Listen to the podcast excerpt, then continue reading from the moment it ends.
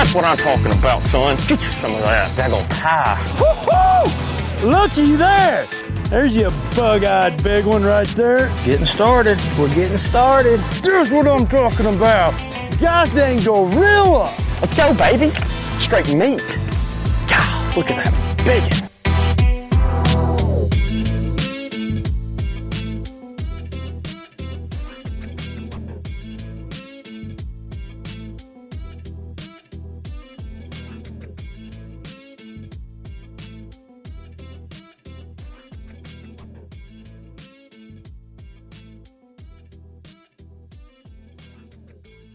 welcome in everybody to the podcast. This is the BAM Pod, and I am your host, Big Ed. And let me tell you, uh, I've been wanting to interview this guy for a little while, and I know that you guys love to hear from him because he is one of the top anglers out there. He has been one of the top anglers for a very long time now. He does some amazing things on the water, and a lot of people follow him. But tonight we have Fletcher Shryock, and I did that right. And let me tell you, took a while to get it right. But hey, Fletcher, welcome in the show, man. Hey, thank you, thank you so much, and uh, thanks for getting the name right. But if you butcher it later, don't sweat it. We're good. So, no thanks problem. for having me on the show. yeah, thank you for coming on. I'll tell you what, from now on, it's just Fletcher. Uh, so, right. you You, know, got it out once. I heard it. That's all that counts. I can record it from now on. Um, you know, we were talking about, you know, the last couple of weeks, kind of talking about the different changes in the weather that's going on and how that affects the fishing. And and on this show, what we'll really try to do is try to help people become better anglers. And with you being one of the top anglers in the country, um, you know, it's it's great to hear the way you want to approach it. And one of the things I'd asked you before the show was a little bit about you know what's your kind of what's your best tactics and what you kind of like around here and one of the things that really um you know came out was grass and how much you enjoy fishing the grass. And with the months coming up you know we've got you said you know grass right now is at its peak and it's it's some of the best it's going to be. Whereas september and things like that they're going to be dying off. Now if you're one we'll start this by saying if you're fishing a lake that has grass because you did say that. So and if you're not then you know find something else to do. But is this what you consider the best time of year to catch bass Now, this is September. I think is the absolute worst time to catch bass. Pretty well throughout the country. There may be an exceptional.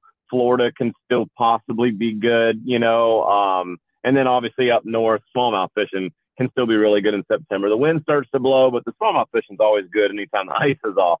But yeah, overall, September sucks. Um, but yeah, like I was saying, you know, if you can go fish a grass lake or a lake that even has a little bit of grass, the fish are definitely more grass oriented this time of year. And I think the biggest reason for that is number one, it provides oxygen. It's been hot, continues to be hot. The dog days of summer are starting, you know, like there's a lot of reasons why they would gravitate towards the grass this time of year.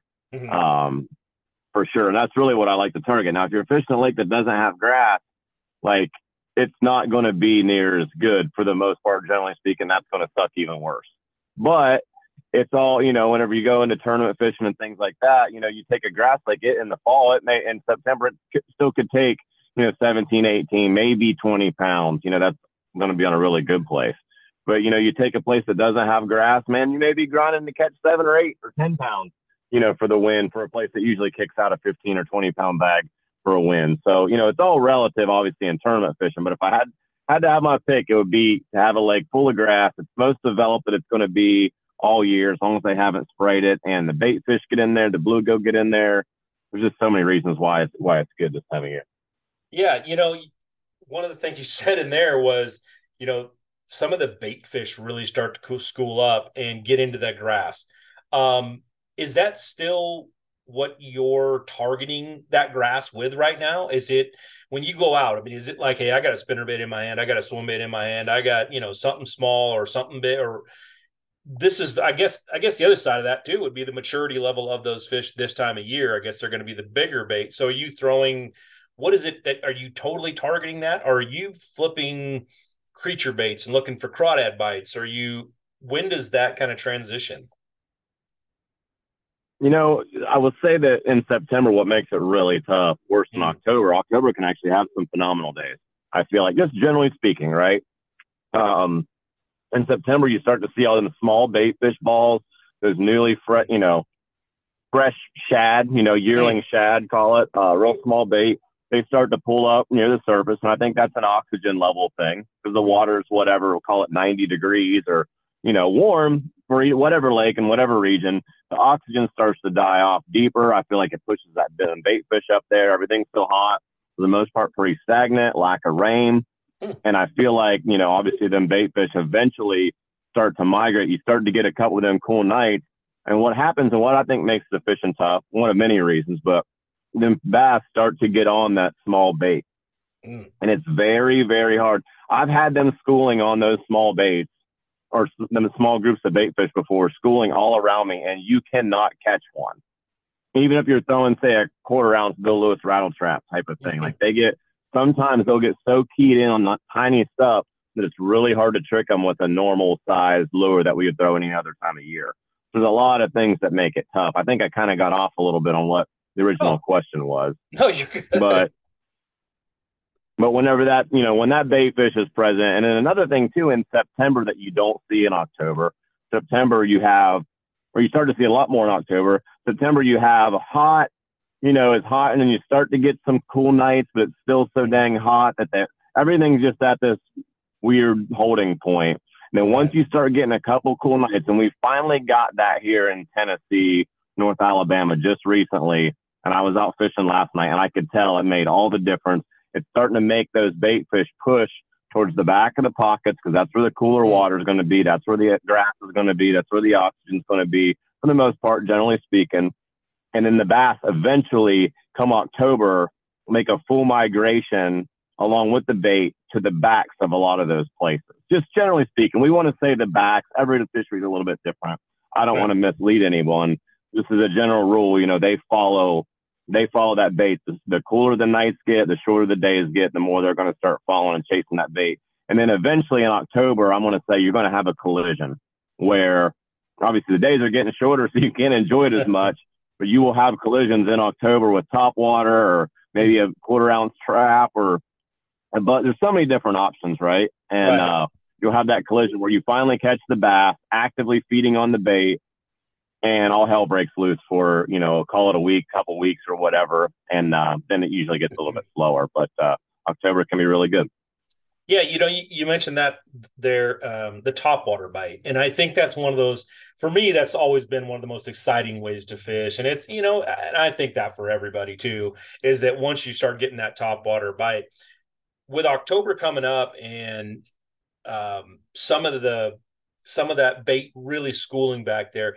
Is this one of those times when top water for you does it really start to make that change? And I know I know you know you know September sucks. I've, I've gotten that part but is it is it this time of year that you start going to the top water and looking for that bite more than anything? And does it produce bigger fish the top water compared to this time some of the other stuff yeah. Yeah this time of year I feel like if there was one safe bet hands down across the country. One safe bet, yeah, throw a top water from basically morning, noon, and night, and that's going to be your best chances not only catch numbers but to catch quality. Just generally speaking, um, I'm a big flipper. I like to punch.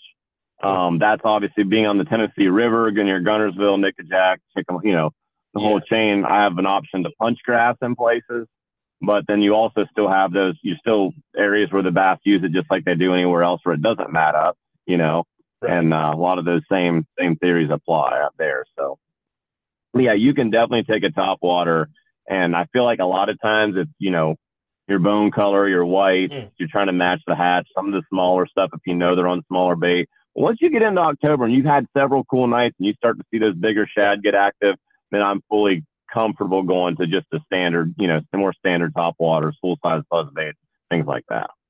And as it, what is your what is your favorite uh, you know, top water to really to to go after fish with. I mean, if you're searching, if you're looking, what's that one that you're going? to You know what? I'm putting this in my hand and I ain't putting it down. I know a lot of guys have said buzz baits, uh, chatter baits, um, or not chatter baits, but uh, whopper ploppers, uh, you know, Zara spooks. What's that one bait that that you know Fletcher just I gotta throw this. This is what I this is what I find my good fish on. Yeah, hands down for me, it's the buzz bait, just because of the situations that I find myself in a lot of times around some kind of heavy cover, whether it be bushes or what Mhm. grass, whatever.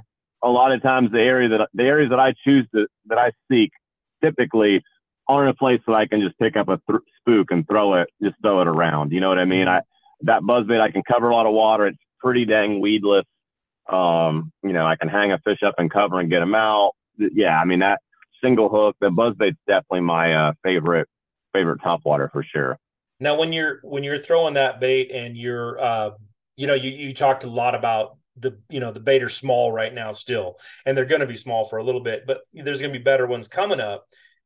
Does that matter when you're throwing that buzz bait and you're throwing? Are you throwing it with a trailer?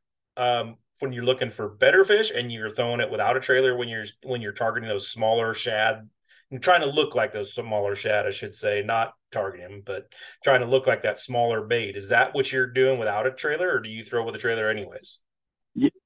You know, I like I really like just throwing them in September when they're on the real small bait. It's such a pain, but uh, just a little eighth ounce white buzz bait is such Mm. a killer. You know, just a tiny compact bait with the skirt trimmed down. You know, it just looks like a small, kind of like what they're already feeding on. That's definitely. uh and you got to use things. You got to have the wind at your back. A lot of, I mean, you could Yeah. probably most guys would want to throw on a spinning rod, but that's one uh, very deadly bait um, this time of year Okay, little when eight they're ounce still on the spinnerbait. small bait. You know, Yeah, yeah, that and that's yeah, kind of little eighth ounce buzz bait. little eighth ounce buzz bait. I think that's you know, um, a lot of people don't want to throw that, like you said, because it's. I mean, when you think of a buzz bait, you you want to throw it on a on a on a bait caster, you want to throw it on a stiffer rod, you, you know, blah blah blah. But like you said, if you're throwing that eighth ounce one, go down. Do you particularly or do you consistently throw it on a spinning rod at that point, or do you still throw it on a bait caster? I've done both, and I, I just try to stick with the bait caster and just keep the Mm. wind at my back. I don't ever throw it into the wind. You know what Yeah. I mean?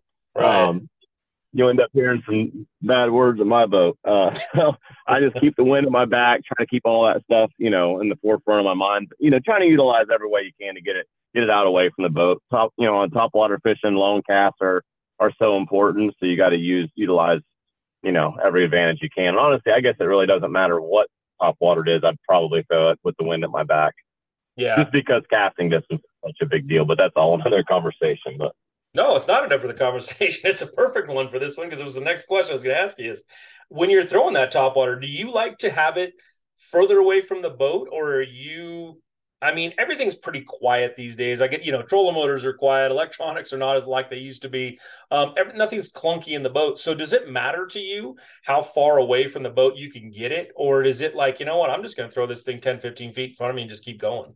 Just quick, quick, quick? Or is it more of a, I want to make the longest cast I can and, and bring it right down a grass line or right down that piece of cover? Or does it really matter?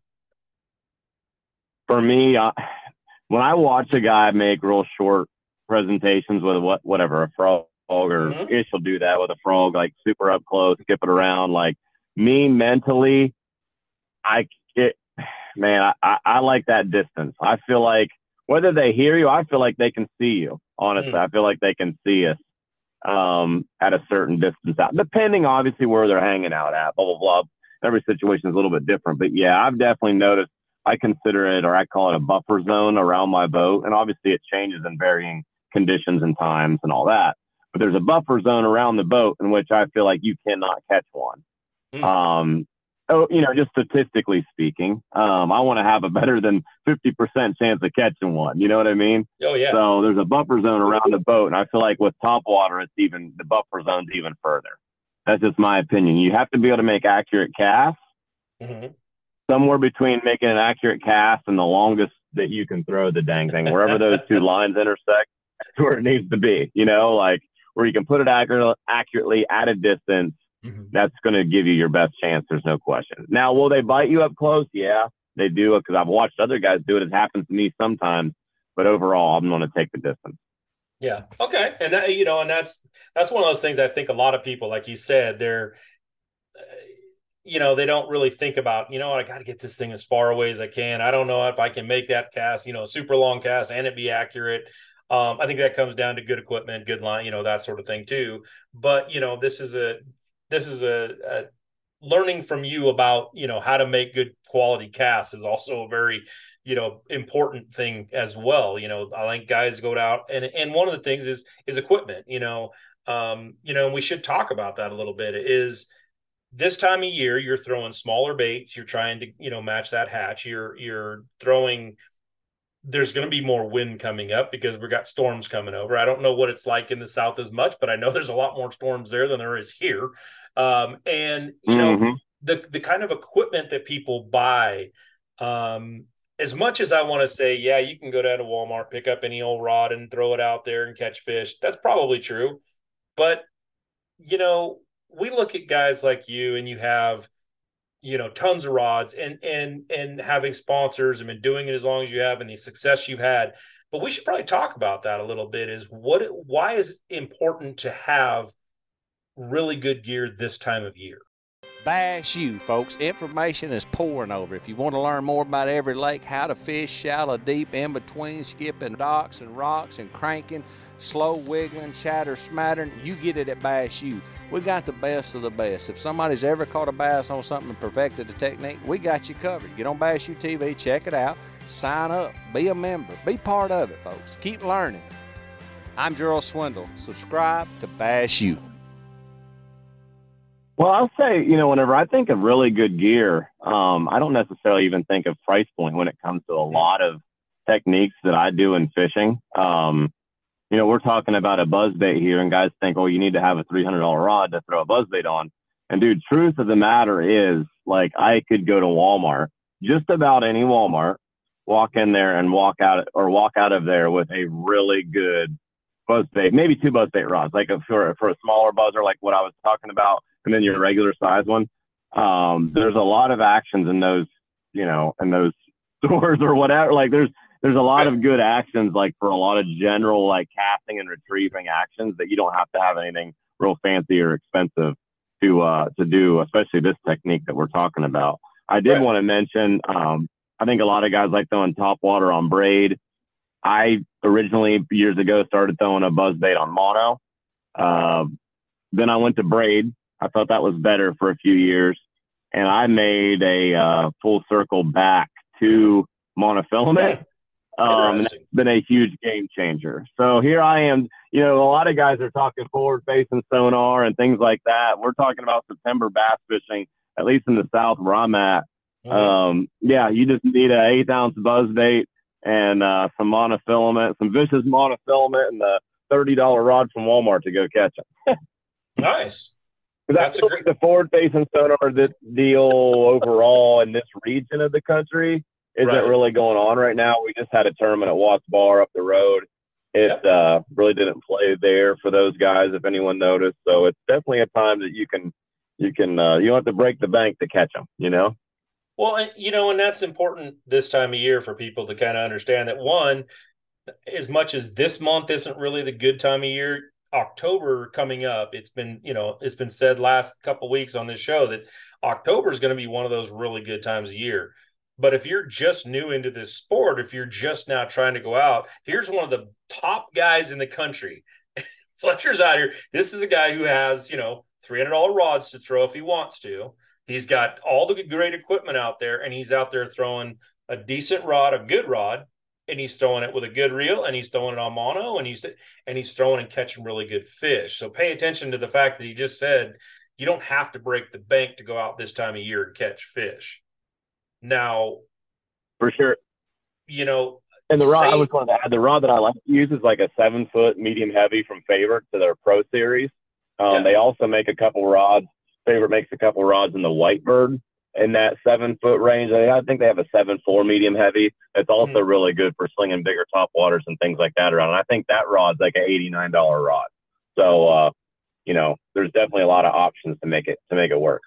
Right. I mean, you're talking basically for 120 to 150 dollars rod, reels, everything out. You're out the door. You're fishing and you're doing you, you've got a versatile rod that you can go out there and catch with and that's important this time of year you know the guys aren't trying to break the bank to go out and do some fishing you don't have to lie to your wife all the time just just once in a while earlier in the year that's it That's it. this time of year, you can totally be truthful. No, that rod didn't cost me that much. It was a hundred bucks.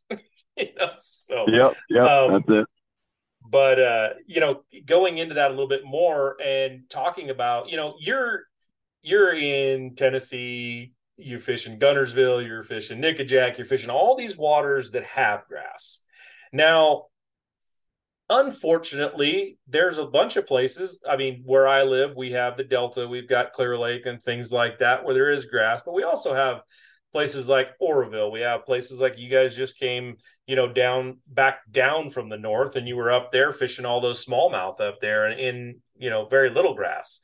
Um what do you talk to what do you kind of tell people about fishing if you don't have grass if you don't have things to target you know consistently and you're fishing those lakes that are just open what is your what's your kind of go-to method for finding fish like that i mean it's got to be you know we, Yeah, we so- got to find it So for me, this time of year, I'm going to leave the whole suspended forward facing sonar conversation completely out of this because honestly, I don't know enough. I still don't know if we all know enough about these fish yet and what's actually going on to say if that's the deal. I, I think there's definitely, you know, fish under that smaller bait that can be caught doing that little hover stroll and things like that. I'm going to leave that out of it. Okay. So I don't know enough about that to really give a full opinion. But um, most of it's just dirt, dirt, shallow fishing for me this time of year, just about anywhere I go that doesn't have grass. I feel like um, the oxygen level gets, you know, extremely low, deeper than fish push shallow. The fish have been, you know, extra pressured up until this point, and I feel like, uh, you know, with so many people fishing out too is another thing. Mhm. I just feel like shallow this time of year, like uncomfortable kind of shallow, can provide maybe not a great day of fishing when you consider the whole year, but Right. you can definitely go shallow and pound around and get four, five, six, seven bites and and win win tournaments uh, on places that you normally wouldn't fish that shallow. But September's that time where you know it can go down like that. yeah, you know, it's funny. I I got I was able last year to fish Guntersville, um, and to just fish just fish in the South in general. And when I hear you guys talk about dirt, dirt, shallow, um, I mean, how? I'm thinking. Uh, I mean, the whole Lake Guntersville only seemed like it was like the deepest part was like ten or twelve feet, and so you know, I, I I look at some of the lakes out there. I mean, Percy Priest is right there. Like you said, there's some of these other ones that are just. I mean, it's a lot of dirt and it's very shallow. The whole lake. So what's what do you consider really shallow? Like one foot, two foot, five feet, ten feet? Because here in California, I mean, we're dealing with lakes that are you know 300 feet deep, and I don't. I've never seen that down there. Yeah, I even think every lake is different, but generally speaking, um, well, I say that I want to say this too. Like there are certain lakes that they just live shallower than others. You know, I like I said, I just don't want to be misleading because there's so many outliers with fishing, and there's a lot of outliers in every situation. So I don't ever want to really throw anybody off. Well, it's not guaranteed. I mean, fishing's uh, not guaranteed, right? I mean, you're never you're never guaranteed that everything's going to work as you would say it, uh, you know, out there. But at the same time, there's got to be a place for people to just, you know, what you talked about. Let's start. Let's start shallow. And some guys, shallow might be ten feet. I, for me, shallow is ten feet, twelve feet, fifteen feet. That's shallow. But other places, I'll say that's- this: How That's an go- entire lake. But uh, let's go with this then. Basically, where whatever the depth line is that you can see the bottom, like a visibility line, right? Okay. So if I look into the water and I can say, ah, it's about two feet, I'm saying shallow is going to be, you know, one to one to three feet, or somewhere around that visibility line. If you're on a lake that's got, you know, eight foot of visibility, they're obviously going to live a little bit deeper. I'm going to tell you to focus on, you know, that that eight to, you know, eight to five range or something. You know what I mean? Or maybe that ten to five range, and start there. If you feel like you're getting bit on the five, then move up to the five to two you know, you take some scenarios like what my brother did uh, this year on the Elite, almost won at Lake Murray. Lake Murray's a super clear lake. When I say dirt shallow, like there's that two to three foot zone that's like, oh wow, that's pretty shallow. He was Mhm. catching them literally on the bank. Like I don't know how a four or five pound bass and this is with clear water, probably five foot visibility. I don't know how a bass, the bass that were that big even got up there physically, let alone enough to hunt down a lure like that. Um, so it can surprise you sometimes how shallow they can get. But I basically take that rule that I just gave you, the visibility line. If it's, you can see however far down, start around that and fish around that visibility line is a good place to go. Um, Yeah, that- that- a that's as a- a general. Yeah, and that's a great and that's a great you know rule right there, honestly, because that that does give people when you're looking at water it, and you can it's like, hey, look, I can see down four or five feet, six feet, whatever it is. I mean, I've got lakes that I can see 25 feet, so I'm going to start fishing in 20 feet of water from now on. But I'm just saying, you know, but that's a great point to get to that, you know, to get to that. If there's a question about how shallow is shallow, but like you said, I mean, there's always that time when they're, you know, two feet, one foot, an inch. like you said, how does a, Yeah, how does a there's a pound, how does a five pound bass sit in three inches of water? but and my yeah. and I'll say this, my best day, my best day ever, whether it was all you could catch or biggest five or whatever, Mhm. came at a play at a place in North Carolina a few years ago at Heavy Hitters. When I say uncomfortably, like I think my best five was right at thirty five pounds, I think, or Wow. I forget. No, maybe it was right at thirty. Sorry, not thirty five. It was right at thirty. Um, and the overall, I forget. It was really good, but what was crazy was my trolling motor every now and then would like dig bottom wow. fishing for that for those fish. So and that's with the trolling motor up. It's not down. Like that's with the trolling motor all the way up. And it would still the skag of my trolling motor would still scrape gravel every now and then. Wow. So and I was catching the fish shallower than that, right? So Right. uh yeah, there's there's certain pla like there's a lot more often than not, I feel like most lakes uh they get that shallow. I do. I will say that. Most most lakes they will fit they at some point in time during the year they get up to that shallow and are comfortable, you know. So Yeah. Well, you know, I, what most people would deem, you know, deem as fishable or, you know, something that they would waste their time with. um, no, yeah, definitely, and that and that's like you said, it's it it's tough to think that shallow, but they're there, so you got to.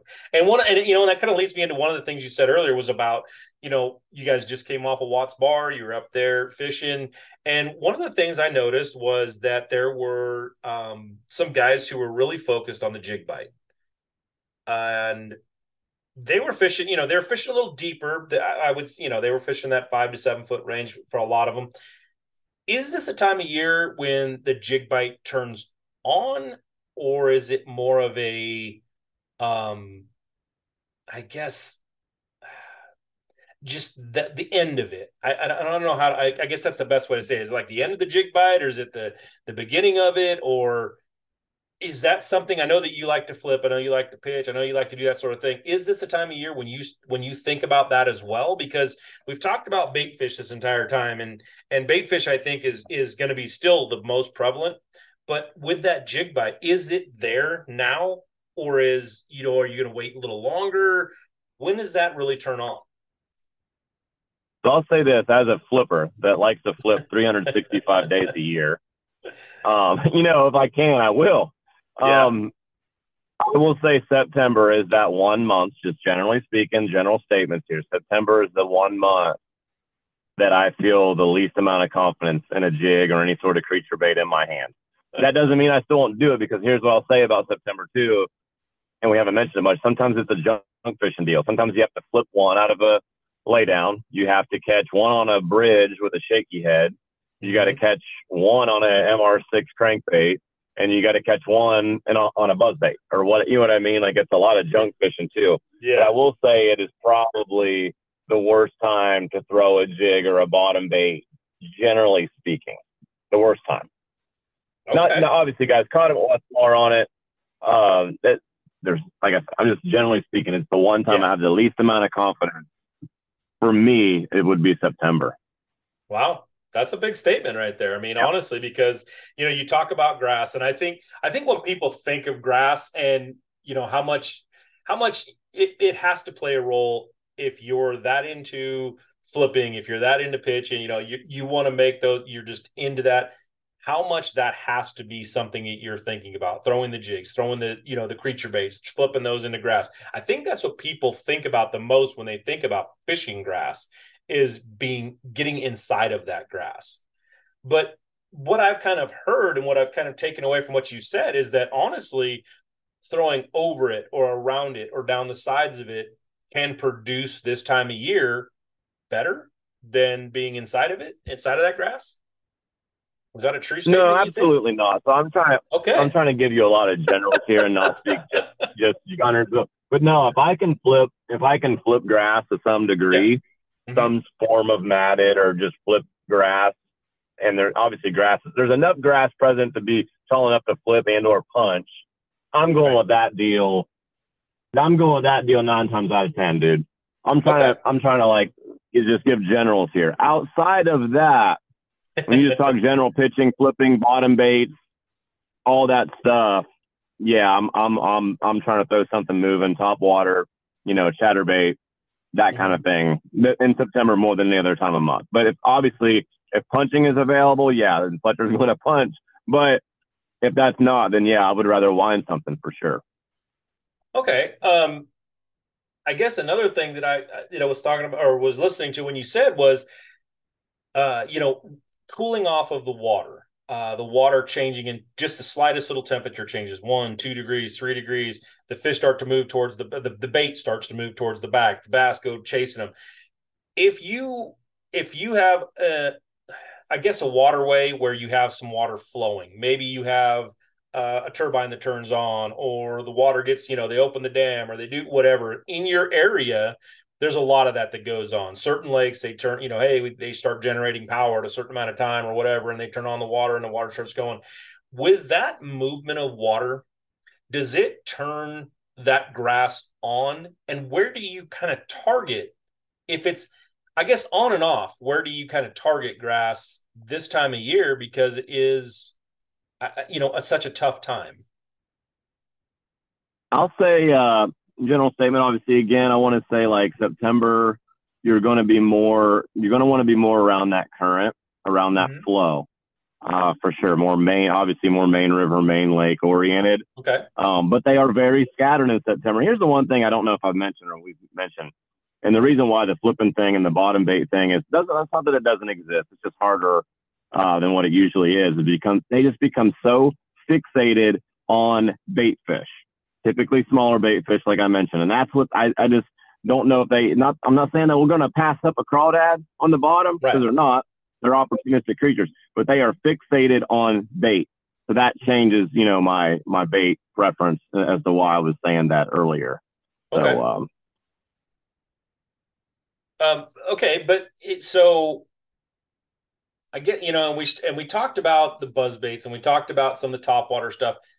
What is it that you what's your favorite I guess bait fish imitation that you will use this time of year then because I mean I've heard that from several people now is that you know what this is this is bait fish time of year you are going to catch more fish that are searching for bait fish right now and I mean is it like hey you know what I'm going to pick up a, a, drop shot and I'm going to throw that? Is it something that you're going to, you know what, I like throwing little swim baits. I like throwing, you know, you talked about the rattle traps and that sort of thing.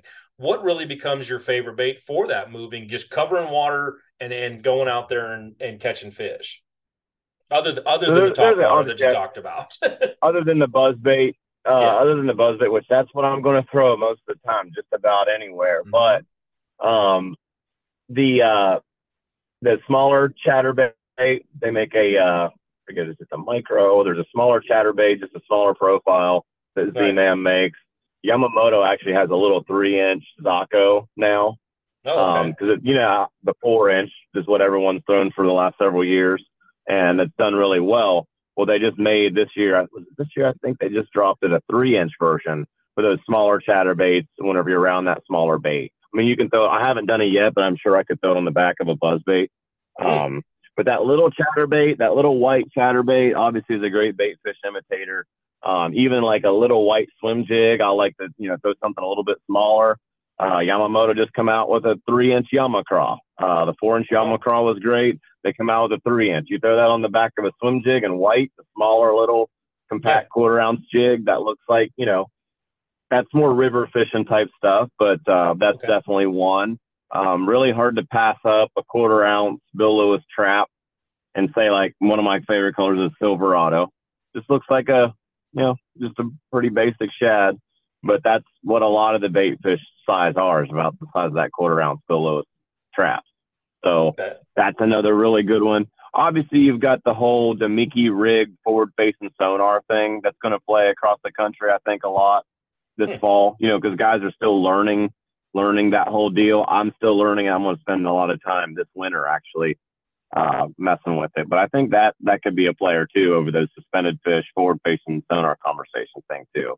But uh, man, there's really a lot of things that work this time of year, junking around just to try to generate some bites. And like I said, if you're not in the grass, it's gonna it's it's a struggle in the grass too at times. Um, but when you're not around it, it's it's it's you junk junk your way around, do the best you can to try to put something together. You know. Okay, just and just basically waiting for October to get here. that's that's yeah, what basically. So, but it's but it just depends. Like as a tournament fisherman, like I don't care if it takes seven pounds to win or twenty-seven. Sometimes I'd almost Yeah. prefer being trying to grind it out to catch seven. Honestly, you know. Um, yeah. So it, it's all relative. For nearly 100 years, Grundens has built gear you can trust to keep you fishing no matter the weather conditions. With head to toe coverage of high performance outerwear, sportswear, footwear, and much more, it's no wonder Grundens products are backed by some of the bass fishing's most prominent figures, such as Skeet Reese, Randall Tharp, Adrian Avena, and Jonathan VanDam, just to name a few. Grundens. We are fishing. Yeah, and that's and that's basically the difference. I mean, a lot now. A lot of guys that are that are listening to this show, they are tournament guys, you know, and and so they're they're kind of used to that the same thing. It's like, hey, we got to figure out. You know, I'm sure you do a lot of research before you go to a lake on, hey, what is winning? You know, a tournament here. What what should I be catching? You know, as I go there, um, or just the knowledge of been doing it for so long that you know what I know when I go to Guntersville, or I know when I go up, you know, up to New York, and I go here, and I you know you probably know the areas and what you're going to be catching um but when you when you lock that in there are a lot of there are a lot of people out here that just fish their home lake all the time you know and they just want to go out have a good time and i think that a lot of the stuff that you've talked about really gives them that good you know that good heads up on hey maybe i should be trying this and um i think not focusing on the on the forward facing sonar right now probably is going to help because I don't know that the, the average angler out there right now really, you know, you're doing this for a living. You're out there on the water and you're telling us how difficult it is to kind of understand that full range of that forward facing sonar. It's a difficult thing to understand, I guess. And it's one of those ones It's that, not what I'm good for if guys want to ban it, like or what you know what I mean. Like it's just it's really that powerful. I mean, I'm, I'm totally on the fence on on whether they want to ban it, not ban it. Like I I see all sides of it to where I'm mm-hmm. in the middle. I will tell you this: if they take it away from me, hey, we're going to be lost, bro. I don't know what I, I was even thinking about that yesterday.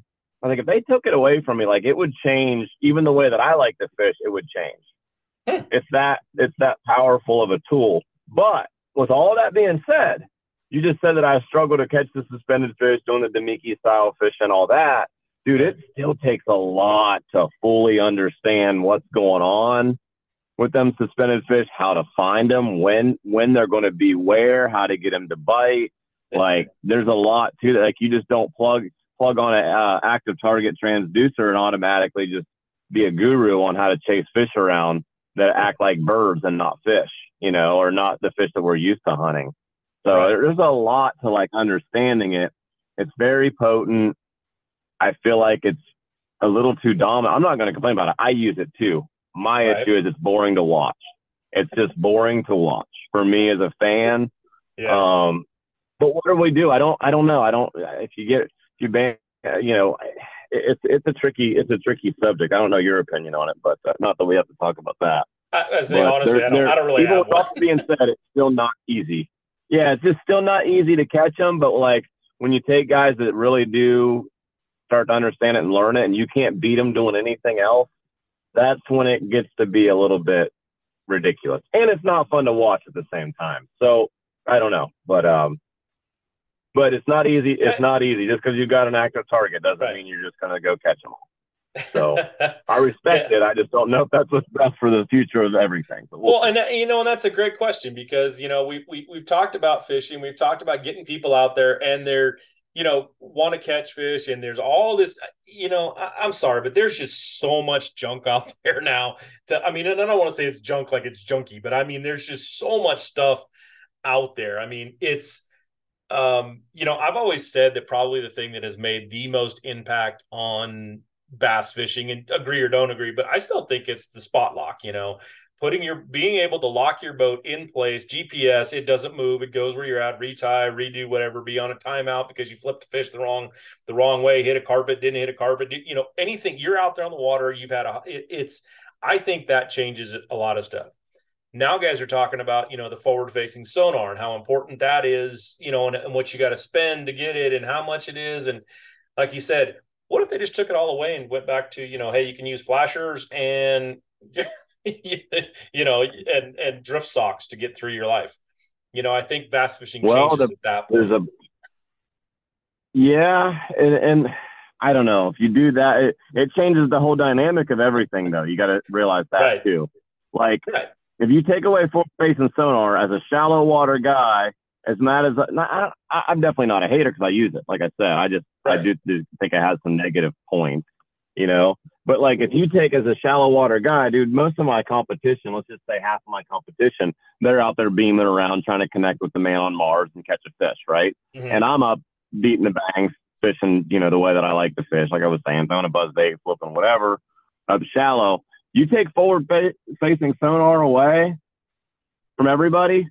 Yep. Now there's all of us up on the bank doing the same thing, beating up on each other. So you know, it changes that dynamic of the of that whole situation. So Right. I, that's why I hate to say to get rid of it because I think it would it would just make take everyone a step back. We would all be on such a we would almost possibly be on two level of a playing field if you was to do what you just described. Not that I'm against it, but man, there'd be a lot of guys doing the same thing, like on top of each other right too. You know, so I don't know. In a lot of scenarios, I think that would play out a lot. I You like know- the fact that guys have an option. I just don't like the fact that it's getting it's getting uh, too much. It's just Mhm. taking. If you don't have it in a lot of tournaments now, you might as well stay home. I don't like that aspect of it, right? Um, so Right. I don't know. It's tricky. It it is, and I and I think it's one of those things that for a lot of people, um, it's still a financial thing for them. You know, It's not it's it's not cheap by any stretch of the imagination. And you had mentioned something, probably. I mean, before we ever even started this show, we were talking, and you said something, and I said, you know what, that's a good question. But there are people that sit here and they watch, um, and and and I I don't want you to bring the rivalries in, but we you know we were talking about the college football versus watching the NFL versus watching, and you had said, you know, I guess people probably look at me the same way as they do would as the average guy going out fishing is college. The guys that you, you guys as as the top anglers in the country out there fishing, you're the NFL, and people look at you that same way. As oh, this guy's got all the advantages. If I had what he had, I could do this. I, you know, I, I don't believe that any way stretch, you know, or way any form at all. I think that, you know, guys are, you guys put in a ton of work besides this. But when you bring this forward facing sonar into it, everybody's got it on their boat that's a top pro, but you still had to go buy it. You may get a discount here and there for your, you know, sponsors and all that. But how much do you think it would make a difference if everybody, if it was so affordable that everybody had it? How how much difference do you think it would make for that average guy on the water if he spent the time to learn it? Man, that's that's such a loaded question. I guess if the guy, I guess you- the main question, if the, the guy was willing to learn it, Mhm. I still think there'd be a lot of guys that wouldn't be willing to learn it, even if it was cheap. Right. Even if it was cheap, and I'm not trying to. I just think uh, it it, it is very time consuming Right. um, to understand, and I think that even though obviously the top pros are using it with great success. Uh, I feel like the average person wouldn't spend enough time, as is they don't maybe spend enough time as, with every technique to really master. And, and the only point that I'm trying to make with that is, is it's not that easy.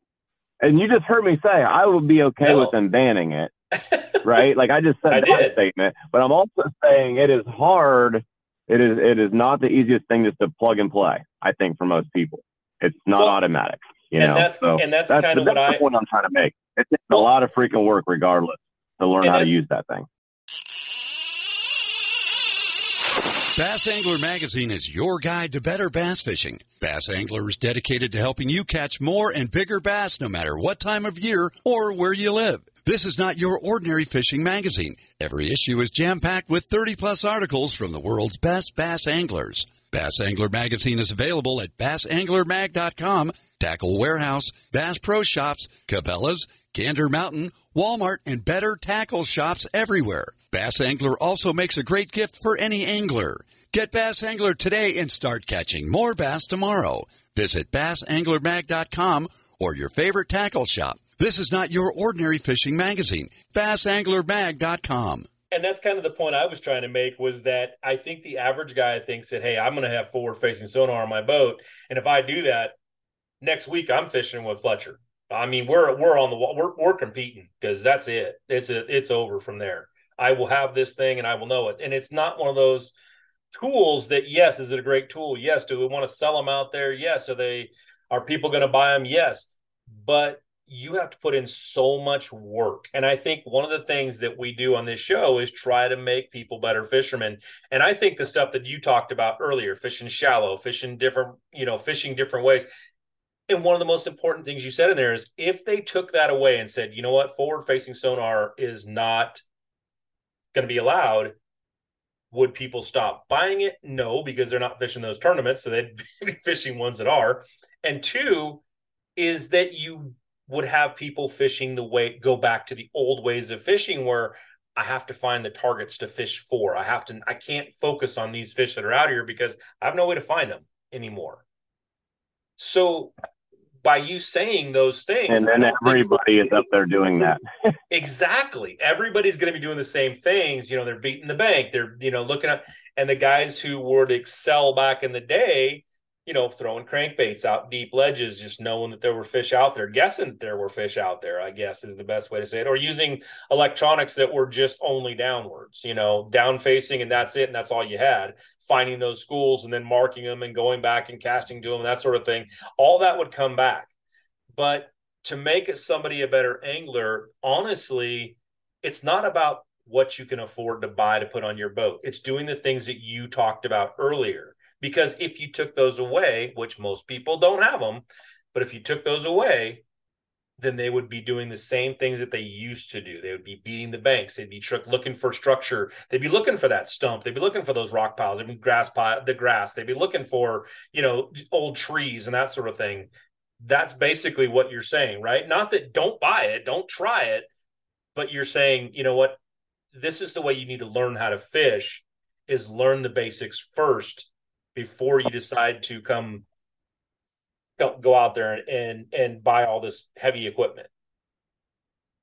Yeah, I mean, I, I hate to say. I think there are guys out there that Mhm. maybe never spent a lot of time bass fishing, Right. um, or really understanding bass that can take those electronics right now. This is what's kind of crazy about it, and actually do probably a lot of damage just by because here's why I say that because I feel like that whole forward-facing sonar train of thought and the why it's maybe not as easy to me as it may be for someone else um, is because the fish don't do what we thought they did. Like I still have it in my brain that bass migrate into the backs of the pockets in the spring, and we're we're really coming to find out that there's a whole group of there's a massive population of fish that we know nothing about. So Mm. having a trained brain and a trained mind to catch those fish would almost be a detriment to you, I think. You know, because I think, no, I'm not talking about every lake, but there's a lot of lakes. I think there's a lot of bass that live offshore, more that are very nomadic, just move around, swim around, and live under bait, very much like saltwater, you know, saltwater fish do, that are now exposed. Um, but you, I think it just takes a different mindset to do that. I, I guess the way I would look at it too, back to the whole it takes a lot of work thing. Like a guy didn't spend enough time to get really good catching them shallow, what makes you think that if you gave him forward facing sonar, that he would put the amount of time in to get good at that, you know? But uh either way, it's uh they don't catch themselves. You got to do uh takes a lot of work to catch these things, don't it? Yeah, I mean, you're out there. What do you what do you fish like five days a year?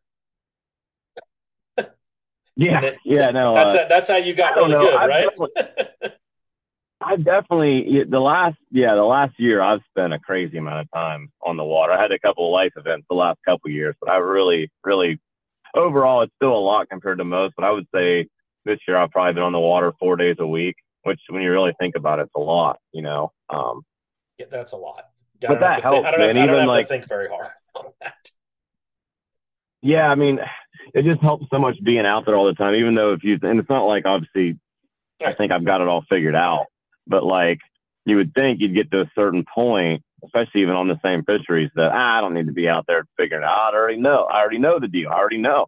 And dude, you don't. And like you've got to go out there so many times, so many days. You still have to refigure them out because it's never the same, you know. And you're constantly having to get in this, you know, problem solving stage in your mind to have to figure it out all the time, you know. So that's coming from someone that's done this for you know 12 years now professionally and i'm still feel like being fishing as much as i can is help, it helps me a lot you know Yeah. I mean, there's still some guys out there. I mean, Rick Clunn's still out there, right? So, I mean, if if he hasn't got it figured out by now all the way, then I don't know who would.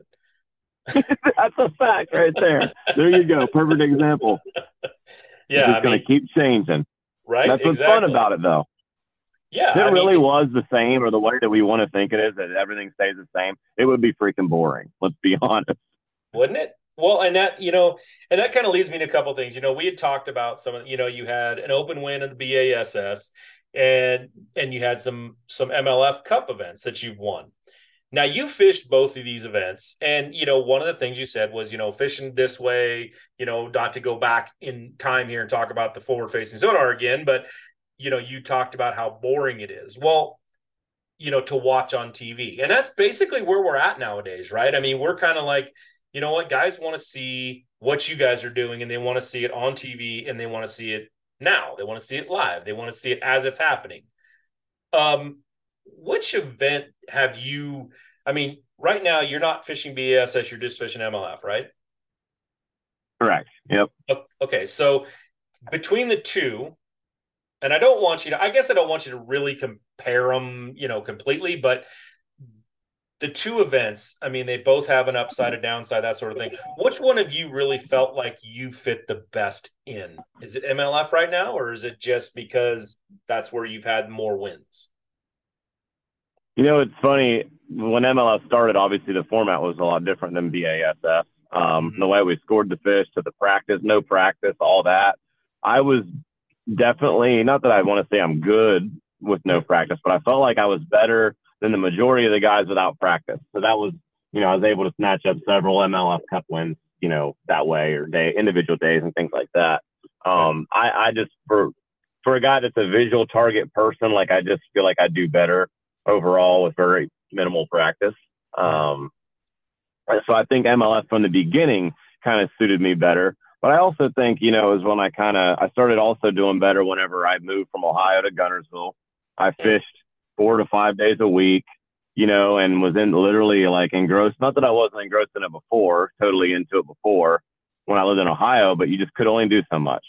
Well, when I moved to Guntersville, fishing MLF, yeah, the scoring was different, but I was just catching them on just a much better level at MLF because I think the timing was there, right? Um, now I think it's to the point, or there's been a few years where I feel like I would have done much better in a five fish format, which we now have, right? Um, And I would it would have served me better at BASS. So for me, I mean, I, I think it wouldn't really matter which organization I was in, as it was just where I was at what point in my life. You know what I mean, as far as Right. um, how much time I'm putting forth, and you know where my game's at at the time. Really, honestly, you know Yeah. if my game's up, it doesn't matter which organization I'm fishing under. I don't think it would really matter. And there's a lot of guys, dude, that was like, you know, thinking I was going to do really well this year that we're going back to five because my style has changed over the years since joining MLF.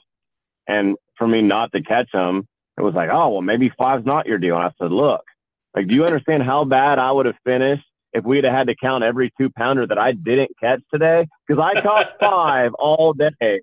I remember at KU, I caught five that weighed 21 and a half, but I caught five all day. Like, that's not, that's just not very good. You know what I mean? If I was right. in all you, and people would say, oh, the best five, it takes way more challenge. It's way more challenging to catch five big ones. Hey, we don't do that anymore, so I'm not trying to defend it. But dude, I'm I'm really lucky this year that we didn't count count all of them. I was not catching them. Um, so yeah, the format to me, like now it's obviously all five fish now, but what we had before, I mm-hmm. think that it was uh, if you're catching them, you're catching them. If you're on your game, you're on your game. If you're not, you're not. I don't know if the format really changed that either way. You know, I I, um, I do uh, I do in some ways feel like I wish we had like a ten fish limit. I think would be really cool, but that's a whole other conversation. But anyway.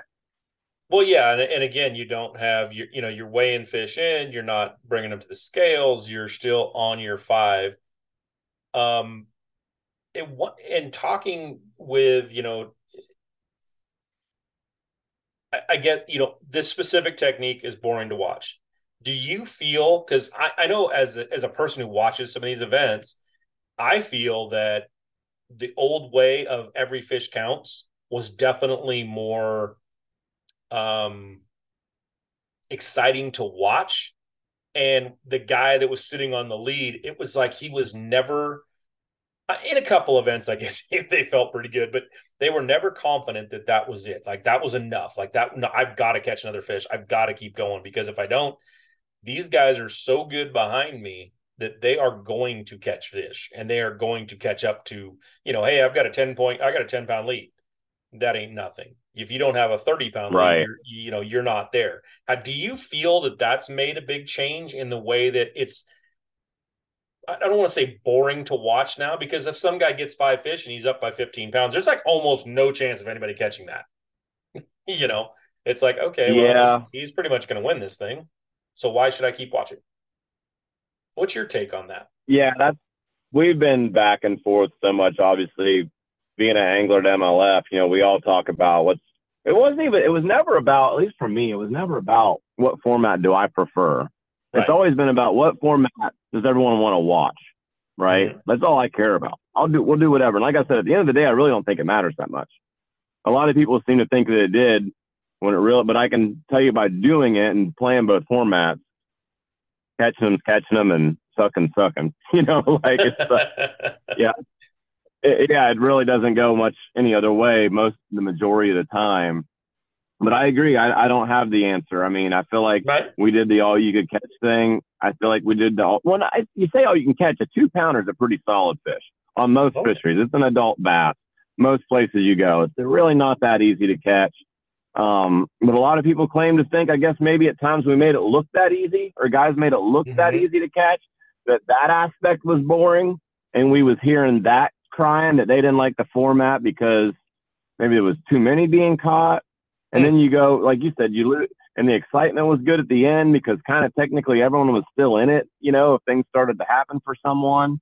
Um, whereas with a five fish, you get like you said, you mathematically box guys right. out. Like it's it's impossible, right? Like yeah. you don't you didn't have that with that old format, you know. And it seemed like everyone wanted the five fish.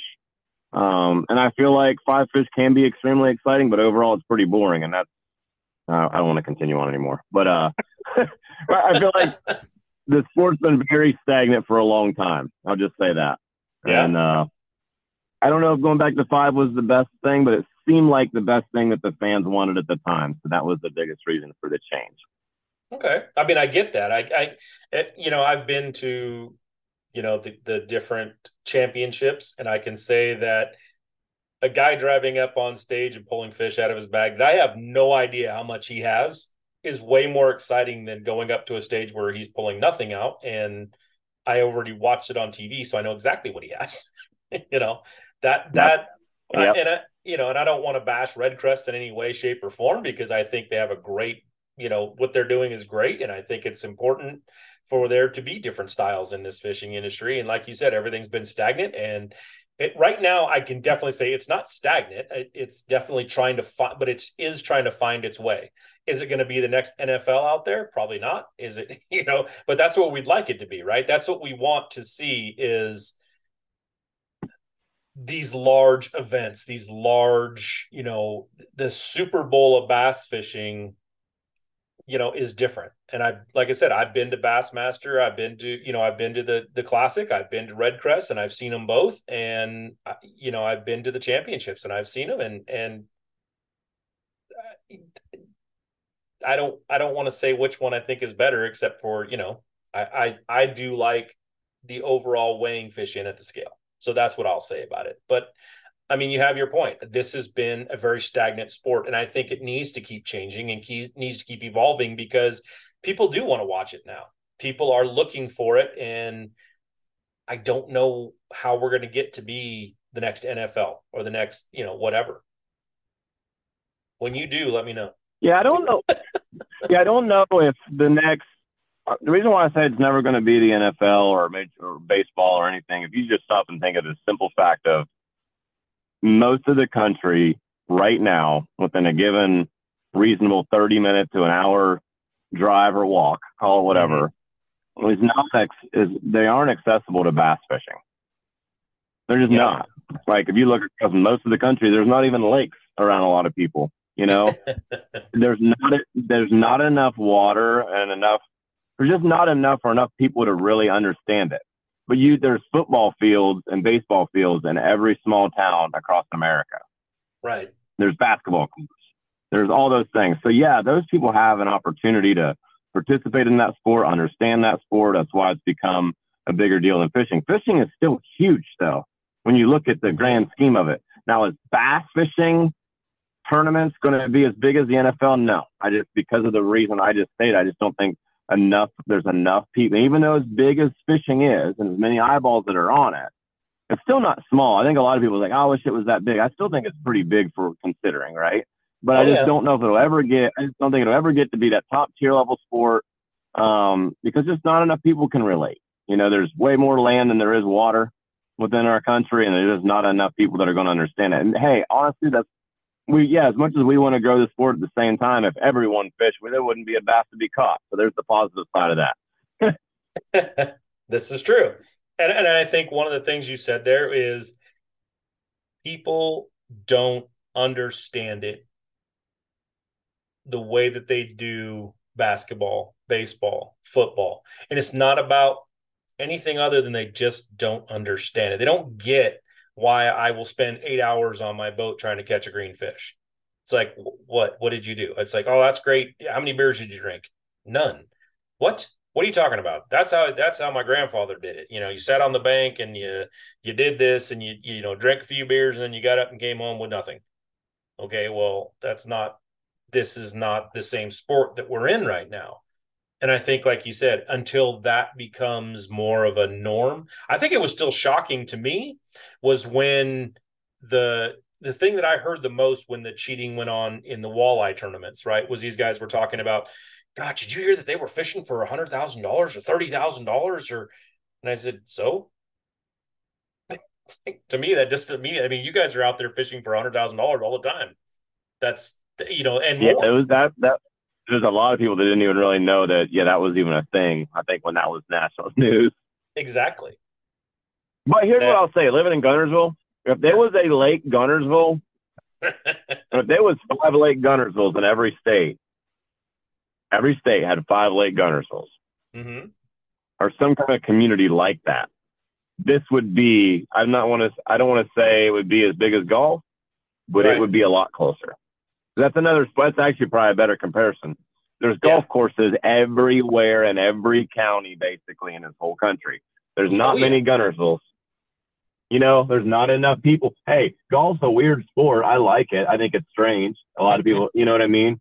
There's a lot of people watching. They make a lot of money hitting them little white balls around, right? Yep. But a lot of people yeah. can relate.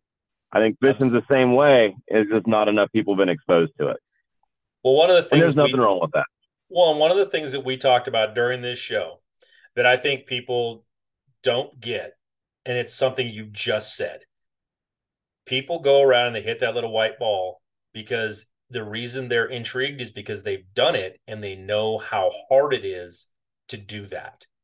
People don't Bingo. understand how hard it is to do what you do on these shows, on these, you know, they turn it on and they say, oh, some guy's fishing. They don't understand how hard it is to do what you just did. If they went out there and caught 20 pounds every time they went fishing, they wouldn't care. When they go out and all they can catch is five pounds, six pounds, two, uh, one two pounder all day, you know, and that was a very good point that you made. Two pounders, a full grown fish that's very hard to catch sometimes. How many times do you go out Yep. fishing and you all you can catch is pound and a quarter, pound and a half? I've done it a bunch on lakes that I live Lost a around. pound and three quarters. Yeah, Yep. exactly. And it's like catch that two pounder.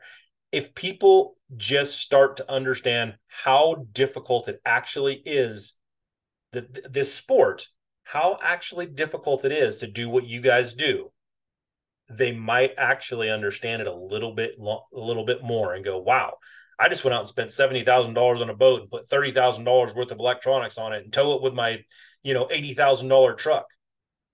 Okay, cool. Now go to the lake and catch, you know, 15 pounds. Well, I could catch five today. you know, get it? Right. It's extremely difficult. It's this is not a sport that's super easy. This is a hard sport, a very hard sport to do what you guys do. Because there's always a winner and there, but there's always a loser too. you know, and that guy worked his tail off just like you did, and he wasn't even close to what you caught. Or she, you know. That's the part that I don't think people get about what you guys do and how hard it is to do what you do. But how would they ever know if they never was a you know because of the way like I was saying with Right. them, without having them, the, you know, they don't It- really they haven't been afforded the opportunity to even know, and I you're never going to change that. I don't No. think you know. Hate to say you can't make it bigger. I just I guess I'm saying that I don't think it will be, but that's not a bad thing because it still is big. Oh yeah. Um, there's still a lot of eyeballs. There's a lot of participants still. Like it's still, it's definitely not a small. I just, yeah, NFL size probably not, but it's still a big deal. No, I get that. And I, you know, and that's just, that's just, you know, end of the show stuff we're talking about. And I think the, I think the first part of this show has been, you know, people learn, should have learned a lot because Fletcher just gave you some great information on this. But we are at the end of this. We do got to wrap it up. And I want you to let everybody know out there kind of how to get a hold of you, how to, how to keep watching you, how to grow this thing and how to really, you know, how do they get a hold of you and, and pay attention to what uh, Mr. Fletcher Shryock is doing out there? yeah, I'm on uh, Instagram. Feel free to send me a DM on there. I'm on Facebook too. It's like forward slash FS Fish, I think. Facebook forward Mhm. slash FS Fish. And uh, don't be afraid to send me send me a message if you guys have any questions. And uh, thanks for listening. If you made it this far, I appreciate it. oh, everybody made it this far. We don't ever lose. We got lots of viewers or listeners out there, and they're you know they're always here till the end. So everybody, thanks for tuning into guys. this show, and uh, you know we really appreciate it here at the Band Pod. You guys tuning in because our numbers been going up rapidly, and we, we do appreciate you tuning in. So uh, in a couple weeks, we'll be right back out there, and uh, you know we'll have another great angler like this one. And so thanks for tuning in. Y'all have a great night.